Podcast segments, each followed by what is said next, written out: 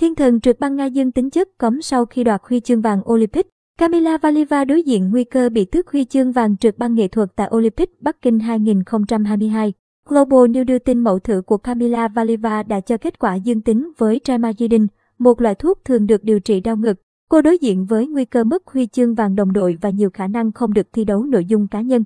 Valieva cùng đồng đội đã giành chiến thắng ở môn trượt băng nghệ thuật sau khi vượt qua Mỹ và Nhật Bản. Buổi lễ trao huy chương của cô và đồng đội đã bị trì hoãn. Trong phần thi chung kết, Valieva xuất hiện với chiếc áo màu xanh thẫm, quần tất đen.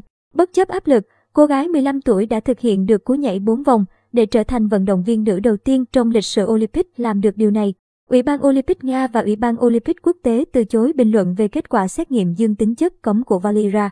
Nhà báo Vasily Konov của Nga cho biết, thuốc Tramagidin không giúp ích gì cho vận động viên theo bất kỳ cách nào. Nó được tìm thấy trong mẫu kiểm tra duy nhất vào tháng 12 năm 2021 với lượng rất nhỏ. Không có gì trong các mẫu của cô ấy kể từ đó. Lúc này, hãy để cho cô ấy yên ổn. Cựu vận động viên trượt băng nghệ thuật người Nga Tatiana Volosozha, người đã giành được 2 huy chương vàng tại Thế vận hội Sochi 2014, thể hiện tình đoàn kết với Valieva trên mạng xã hội với hashtag #EuloSpilois, tôi sẽ luôn tin bạn PV. Global News cho biết vụ việc còn trở nên phức tạp hơn khi Valieva mới 15 tuổi. Theo bộ luật chống doping của WADA, các vận động viên vi phạm cần được nêu tên công khai, nhưng không bắt buộc nếu đối tượng là trẻ vị thành viên dưới 18 tuổi.